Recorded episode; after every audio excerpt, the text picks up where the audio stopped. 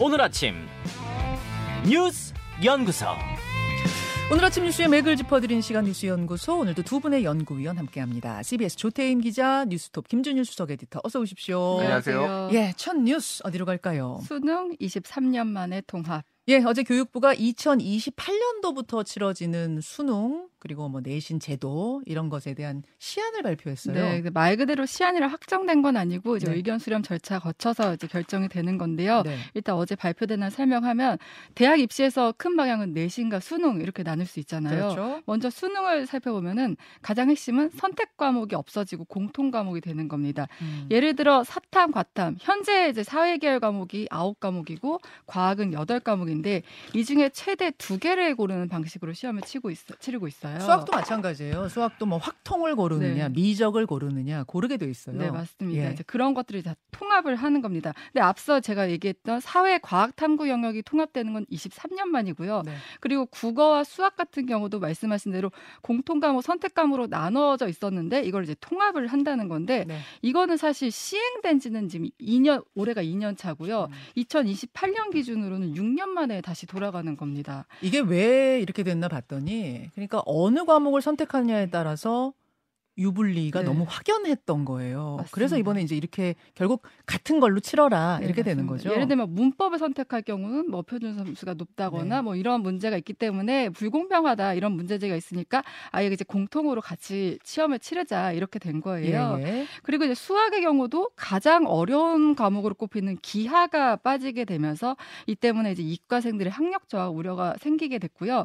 그래서 이제 심화 수학이라는 걸 만드는 만들어서 이제 보완을 하겠다. 근데 이 심화 수학에는 미적분 2 기하가 포함이 되게 됩니다. 잠깐만요. 그러면은 제가 이과고 조태임 기자 문과라고 쳐보죠 고등학교에서. 네. 어 우리 똑같은 과목으로 수능 이제 칩니다. 네네. 똑같은 과목으로 치되 아 뭐 건축학과 혹은 무슨 공대에 들어가고 싶어 하는 이과 학생이라면 그 대학에서 아 우리 학교에 건축학과를 오려면 이 심화 수학을 하나 더 보세요라고 요구하는 거군요. 네, 맞습니다. 그래서 아. 이게 결국에는 이제 수- 대학 상위권 대학들은 이제 심화 수학을 결국 반영하게 될 거다. 그럼 심화 수학을 위한 또 사교육이 늘어나지 않겠냐 이런 음. 얘기가 나오고 아까 이과생들도 사탐을 봐야 되고 문과생들도 과탐을 봐야 되기 때문에 네. 또 그러면 그쪽으로 또 사교육이 늘어나는 거 아니냐 이런 얘기도 나오고요. 또 이제 문과생 같은 경우는 이제 아까 어렵다고 했던 미적분이나 뭐 어, 기하 같은 경우를 안 보기 때문에 의대로 진학하기가 어려웠었는데 이제 이 수학 같은 경우도 공통 과목화되면서 문과생들까지도 이제 의대 로 집중하는 거 아니냐 이런 우려가 나오고 있습니다. 아니 근데 의대에서는 그럼 심화 수학을 과목으로 채택하겠죠. 그렇겠죠. 그렇죠. 뭐 그런, 그런 식으로 이제 네. 변별을 해내겠죠. 예.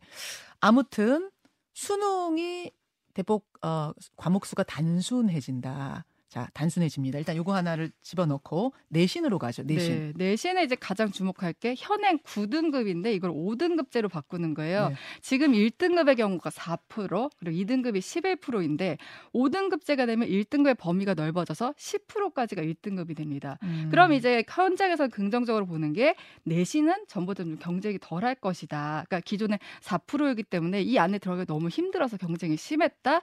그리고 지금 학생 수가 줄면서 네. 이 1등급 을 받지 못하는 학교도 생겨나고 있다고 해요. 네. 그래서 이런 문제를 해결하기 위해서 이 범위를 넓혔고요. 음. 그리고 이제 고교 내신 평가에서 고 1, 2, 3 모두 상대 평가하는 겁니다.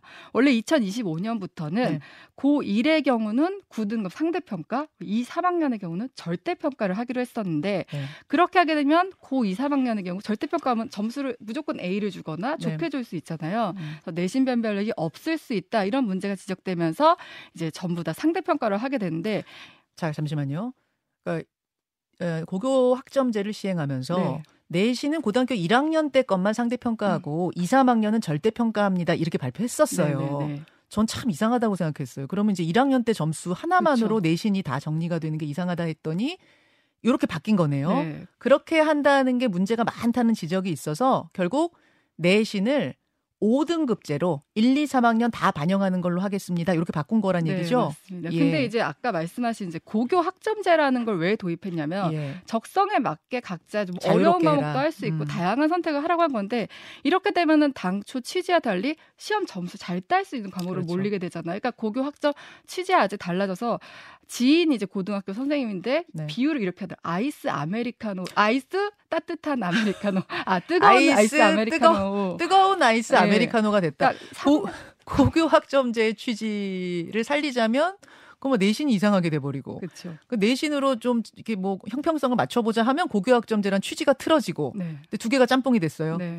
그렇습니다.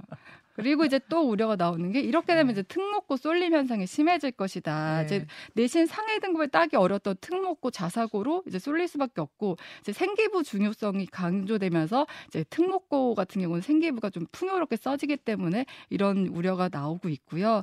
그리고 이제 또 내신 변별력이 약해지면서 대학에서도 네. 수능 이제 수시 모집의 수능 최저 학력 기준도 높일 수 있다. 그렇게 되면 또 어렵게 될 음. 것이다. 이런 얘기가 나오고 있습니다. 자 내신 김준일 대- 예. 대표. 그러니까 내신이 9등급제가 5등급제가 된다는 거는 내신 성적이라는 게 상당히 약화된다. 이제 무력화된다는 얘기고 수능은 심플해지는 거는 뭐 좋은데 심플해지는데 문제는 이렇게 되면 수능 점수가 더 중요해지는 상황이 음. 되는 거예요. 심플하든 과목 수가 심플하든 뭐든 어쨌든 거기서 서열을 가려야 되는 상황이니까 수능이 중요성이 더 커진다. 그럼 이 얘기는 뭐냐면 지금 이제 내신 성적을 잘 받아서 그걸로 뭐 원하는 대학 가겠다 하는 학생들은 일반고를 뭐 공부를 굉장히 잘해도 자사고 아니고 난 일반고 가겠어 이렇게 했던 학생들이 어 자사고에 가서 그 저 어, 내신보다도 수능에 집중해가지고 수능 점수를 잘 따야 되는 거네. 이렇게 되면서 이제 일반고와의 균형 이런 게 또 무너질 수 있겠구나. 뭐 이런 음. 염려들이 나오네요. 일단 뭐 이제 입시 제도라는 게 사실 이게 정답이 있는 문제가 아니고 모두가 모두를 만족시키기 굉장히 어려운 거는 이제 네. 맞잖아요. 그래서 이제 먼저 앵커가 어, 오프닝에서 얘기를 했던 건 이게 5년마다 정권이 하나 들었을 때마다 야 우리의 어떤 뭐 철학에 교육 철학에 맞는 거 하나 해야 되는 거 아니야? 음. 네. 그래서 대충 5년마다 이제 바뀌거든요. 이게 네. 그러니까 이게 조금 항상 혼란스럽다라는 이제 반응이 나온 거고. 그러니까 저는 이거를 어제 한참 공부를 했습니다. 이게 뭐- 뭔 말인지를 잘 모르겠어가지고. 이제 김준일 에디터는 예. 아이도 어리기 때문에 더 예. 어려우셨을 거예요 공부하기. 네, 저는 뭐 이제 학력고사 세대, 세대기도 하고 예. 이거를 이제 한참 공부를 했는데 예. 교육 전문가들한테도 좀 물어보고 그랬는데 네. 일단 아까 전에 뜨거운 아이스 아메리카노 얘기가 나왔는데 이게 그러니까 이게 여- 이거의 좀 문제점이 뭐냐면은 방향성이 조금 애매하다라는 거예요. 음. 무슨 얘기냐면 보통은 이제 뭐를 경감 뭐 그러니까 이렇게 교육제도를 바꾸면은 네.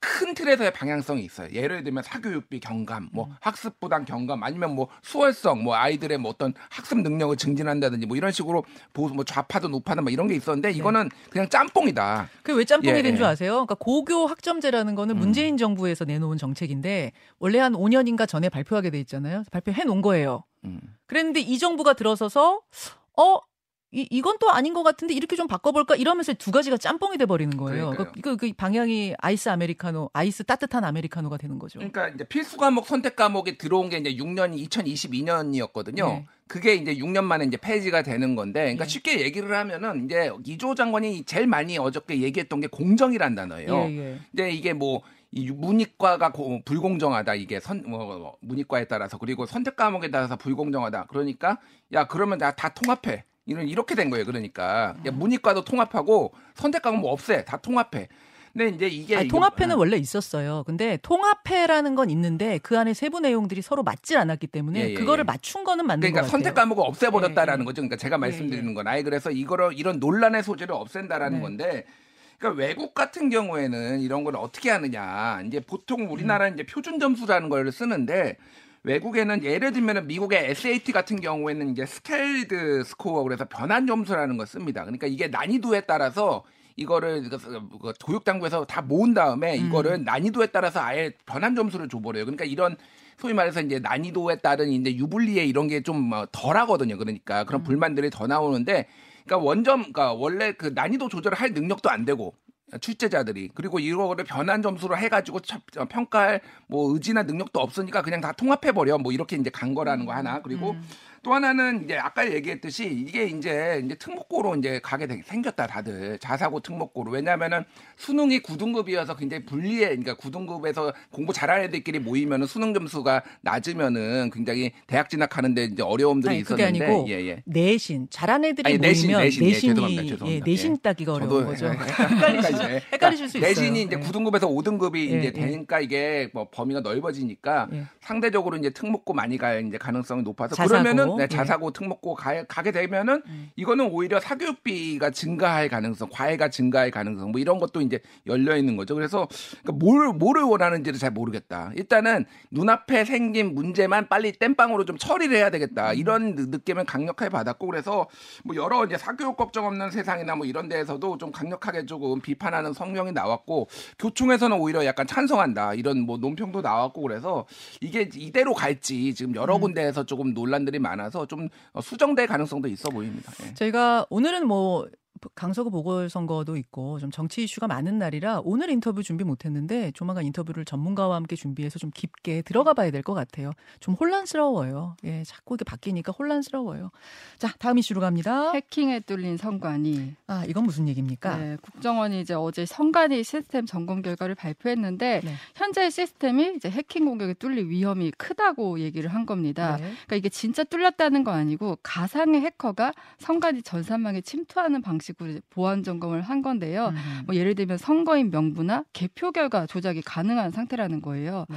우선 선거인 명부와 관련해서는 그 외부 컴퓨터로 선거인 명부 시스템 접근이 가능했고 사전 투표를 이미 한 사람인데도 투표 안 한 사람으로 사람으로도 바꿀 수 있다고요. 그렇게 되면은 이제 본 투표까지 이중 투표가 가능하게 되는 거고요. 음. 또 존재하지 않은 유권자를 유권자로도 등록시킬 수 있다고 합니다. 그리고 사전 투표 용지에 왜 그 선관위 도장 이렇게 찍히잖아요. 네, 네. 이 부분도 파일을 탈취해서 가짜 선거 용지로 출력이 가능하다고 하고요. 어. 그리고 투개표에서도 조작이 가능했는데 투표 용지를 기표 결과에 따라 뭐 후보별로 이렇게 나누는 투표 분류기가 있는데 이거를 해킹을 통해서 아예 분류를 다르게 바꿀 수 있다는 거예요. 음. 예를 들면 뭐 1번 후보자의 표인데 2번 후보자로 할 수 있다던가 그럼 이제 결과 자체가 아주 달라지게 되잖아요. 음. 개인적으로 저는 이 부분이 좀 가장 황당했는데 어떤 부분이요? 주요 시스템에 접근할 때 사용하는 패스워드가 1, 2, 3, 4, 5. 너무 쉽죠. 패스워드 비밀번호가 1, 네, 2, 3, 4, 5였다고요? 1, 2, 3, 4, 5. 아니면은 뭐 관리자를 뜻하는 아이디 뭐 admin 이걸 그냥 써도 로그인이 가능했다고 합니다. 아니 우리가 일반 무슨 어떤 홈페이지 들어갈 때 그렇죠. 회원 가입할 때 비밀번호도 숫자, 영문, 기호까지 섞으세요 이렇게 돼 있는데 네, 네. 여기는 그냥 1, 2, 3, 4, 5였어요. 너무 너무 쉽다, 너무 단조롭다 이런 지적이 나왔고요.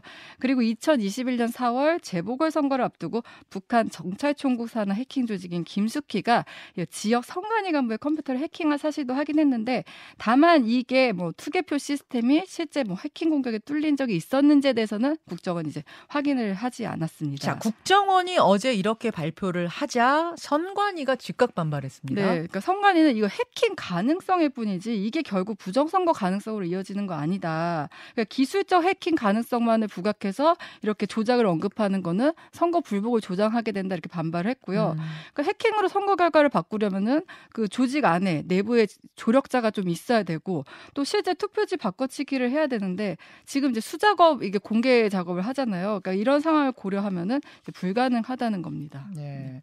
김준일 에디터. 네. 어, 그러니까 국정원발 발표였네요. 음. 어제 어떻게 보셨어요? 그러니까 뭐 이런 시스템의 보안상의 취약점에 대해서 이제 지적을 한 거고 네. 뭐 있으면 이제 이제 이거를 좀 보완을 해야죠. 다만 이제 여기 저도 이제 뭐 보안 전문가나 그런 건 아니지만은 좀 의견도 물어보고 이거에 네네. 대해서 뭐 IT 전문가한테도 물어보고 그러는데 네. 그러니까 이럴 가능성이 있는데 이것까지 가기에는 굉장히 많은 단계들이 있다라는 거예요. 그러니까 음. 이게 그러니까 이거는 가능성의 영역이지 이거가 실제 예, 선관위가 뭐 뚫렸다거나 뚫리기 매우 취약하다라고 보기는 어렵다 이제 이런 얘기를 하더라고요. 그러니까 음. IT 전문가들이 그래서 이제 그 선관위에서도 그 얘기를 했어요. 그러니까 이렇게 이런가 뭐 이런 취약점이 있는 있을 수도 있지만은 이거를 할 이게 진짜 뚫리려면은 내부에서 공모자들이 엄청나게 이거를 정보를 다 줘야 되고 공모를 해가지고 해야 된다라는 거고 예를 들면은 뭐 이런 것도 있어요. 그러니까 우리가 투표를 한 다음에 이제 그 용지가 다라락 하면서 이제 분류가 되잖아요. 예, 예. 이거 같은 경우에는 전산망에 연결돼 있지가 않습니다. 기본적으로. 음. 그러니까 이 외부에서 해킹이 되는 게 아니라 USB를 꽂아야 돼요. 근데 네. 예를 들면 국정원에서 얘기를 한 거는 뭐 USB를 누가 꽂아가지고 이것도 해킹할 수 있다. 뭐 이런 얘기를 네, 하는 네. 거거든요. 그건 김어준 씨가 2012 년에 더 플랜에서 했던 얘기예요. 그러니까. 음. 그러니까 좀 너무 과도하게 이를테면 모든 가능성에 대해서 다 이제 막 일- 조목조목 했다라는 건데 요 주목되는 게 있어요. 요게 언제 지금 처음 나왔냐면은 그저께 어저께가 아니라 그저께 중앙일보가 단독이라고 써- 어, 보도를 했어요. 네. 그래서 이제 따옴표로 선관위 북 해킹 정황 없지만 취약 사전 투표 폐지해야 이런 기사를 썼거든요. 그러니까 이게 그러니까 여권 관계자 발로 이렇게 취약하니까 사전 투표 폐지해야 된다. 라는 거를 인터뷰를 해가지고 지금 익명으로 이렇게 했다라는 거예요. 자, 그 이야기는 네.